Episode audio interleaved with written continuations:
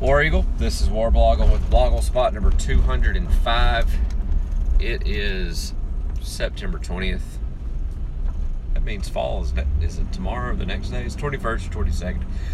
Uh, anyway, September 22nd. It's about 5:20. It's 89 degrees outside. Too hot.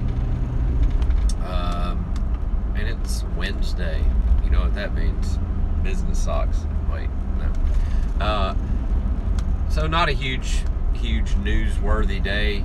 Um, nothing really happened, um, but I guess a few things I didn't talk about yesterday. Yesterday was kind of the first one, first blogle spot I'd done in a week or so. So I kind of recapped the games and things that happened since then.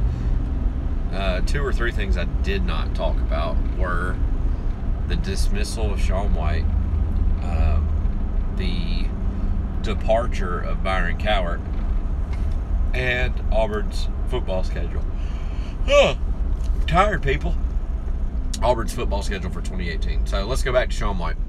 Uh, so after the, the Mercer game, which I don't know if, if this played a part in it, but Sean White did not play against Mercer. He probably thought he was going to get to play against Mercer. But apparently that night, he had a few too many, or maybe inhaled a few too many. I don't know. I have no idea. But he was under the influence in public, arrested right by the police office, police department. Um, doing something that obviously drew their attention and he had he was drunk in public i was drunk in a bar you threw me in public if I get that reference. Anyway drunk high i don't know. Under the influence of something enough that he would get arrested. Now he's walking by the police department so apparently he might live over there. I don't know. That was a rumor. Uh, but either way you might remember, some people forgot this in their defense of Sean White. He was suspended for the first two games of the season. All right, so let's think about it. Um, Nick Marshall got suspended for one game because they kind of smelled weed or felt, found drug paraphernalia in his car on a traffic stop. Didn't even get a real ticket, just got a citation. Um, Cameron Petway got pulled over for some weird reason. Didn't really get a ticket, just had a citation. Uh, so they were one game suspensions. Sean White had to serve two.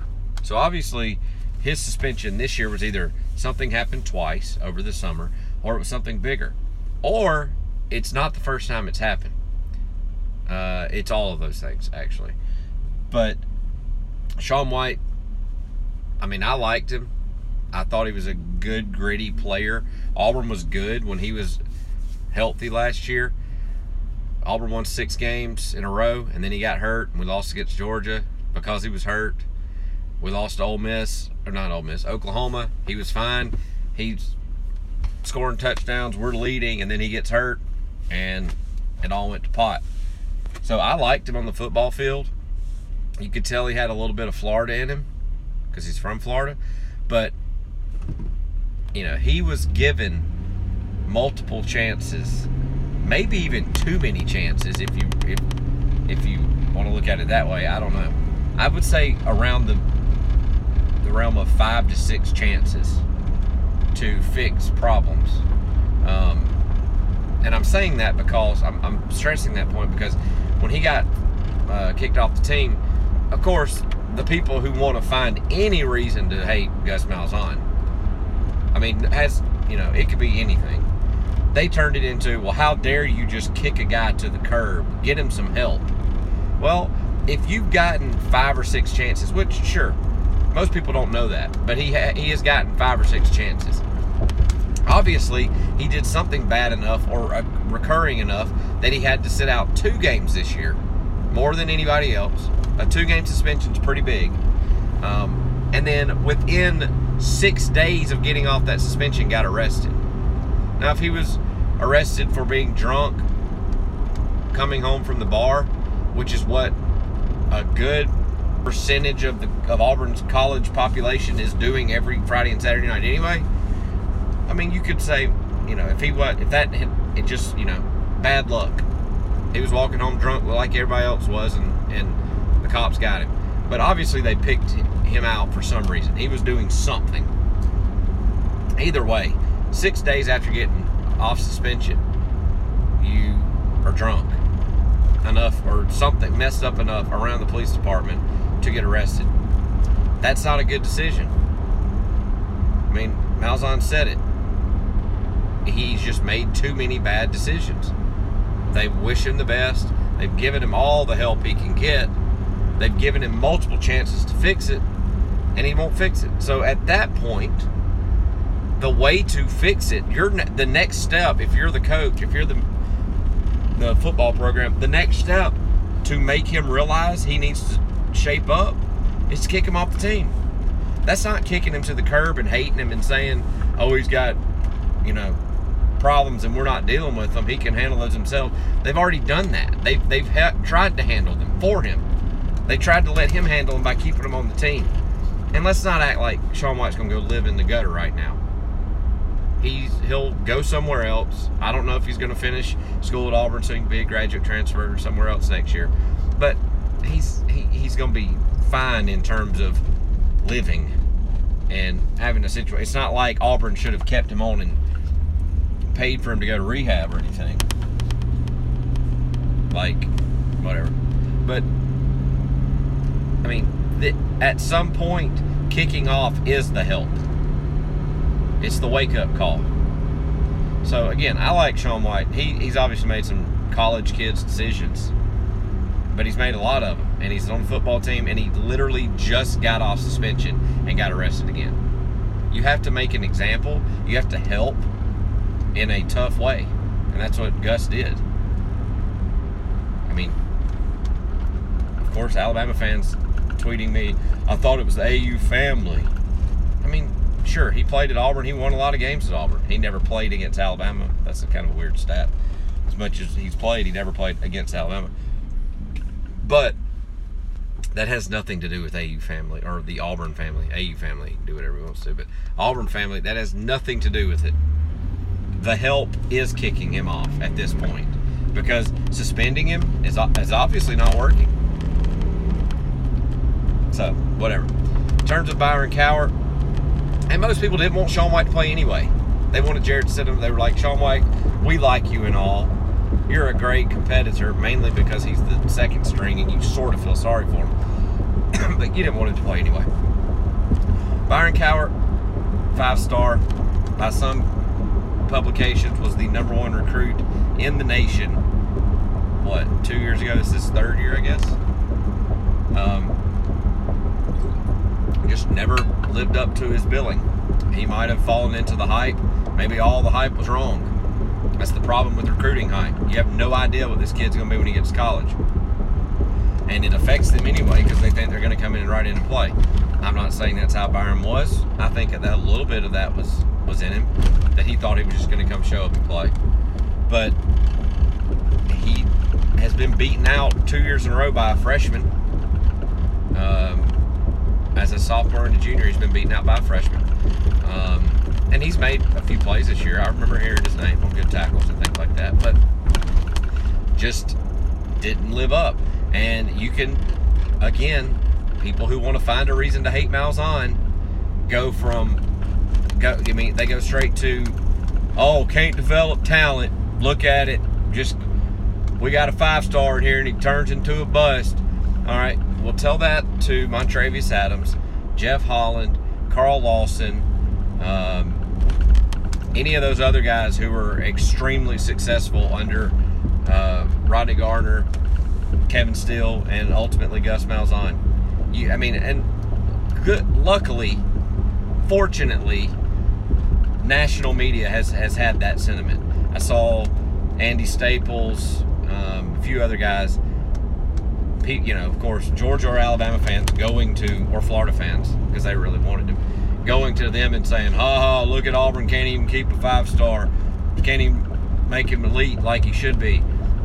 And all of them pretty much said, all the national media that I saw said pretty much the same thing. Uh, tell that to Carl Lawson, Montravius Adams, Jeff Holland, all these other guys, Marlon Davidson, that are extremely successful under the same coaching.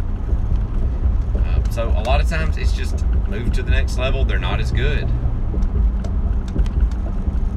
For example, you could be awesome in coach pitch baseball. You could tear that ball up, and when you get to kid pitch, you're just not that good. You can't hit the ball when the kid's thrown to you. When the kid throws it to you, same thing, right? So you know, and another thing was that Byron, you know, he wanted to leave because of playing time, and his mom is sick. She's in Florida. He wants to be around her. He wasn't getting to play a ton. So I don't think he. I don't know. He might go play for Florida, and they'll win eight games every year, but win the East and losing the SEC championship game every year. But they, you know, it's not losing Sean White is not going to hurt Auburn. I mean, I all all off season, I was saying it was a great thing to have Sean White as the backup because he's, if he is used, he's done it before. That was a strength of Auburn this year. It, losing him for that reason, I guess, hurts a little bit. But all you'd be doing by him playing is taking a tiny step down of Jarrett Stidham because it's pretty much the same guy. Uh, Jarrett can just sling it a little bit better. Um, so this, and if Jarrett gets hurt, knock on wood, he won't. But Malik Willis will come in, and he's supposedly athletic and really what this offense is built for at, at the quarterback position. I still want Jarrett Stidham to play 100%, I'm just saying. Uh, so losing him won't be a big deal. Losing Byron Cowart won't be a big deal. He hasn't been playing. So people want to make it a big deal. They want to act like it's Malzahn losing control or whatever. But if you've given a kid six, five to six uh, chances and he's still going out messing up, you've done all you can do. Um, this goes back to ball on the field. They can coach all they want, but if a wide receiver drops the ball or the team drops the ball five times, that's on the players. It's the coach's job to get them ready, but once they're out there, that's on the players. Just like once the players are out on a Saturday night, that's on them, especially when they've been in trouble six times. At some point, we've got to give put something on the kids and quit acting like Gus Malzahn stealing your money out of your pocket and making you mad because the football team's losing one game against the defending national champion that everybody thinks is awesome this year. Either way, um, the Auburn football schedule came out for next year. We already knew most of it. Did I already talk about this yesterday? I kind of felt like I did. Washington at, in the Chick fil A game, they're probably going to be good. I think they lose their quarterback this year. Jake, am I making that name up? I don't know. But I think they lose their quarterback, but they've been growing and growing with Chris Petersen, who was at Boise State. So that'll be a tough game. Uh, then I think Alabama State. If I've already memorized this thing, Alabama State, LSU at home, Arkansas at home, Southern Miss at home. Uh, then Auburn goes on the road to Mississippi State. Uh, I want to say they come back home and play at Ole Miss, and then it's off. Tennessee somewhere in there. That Tennessee game will be good because Auburn will win the seventh or eighth in a row uh, in that series.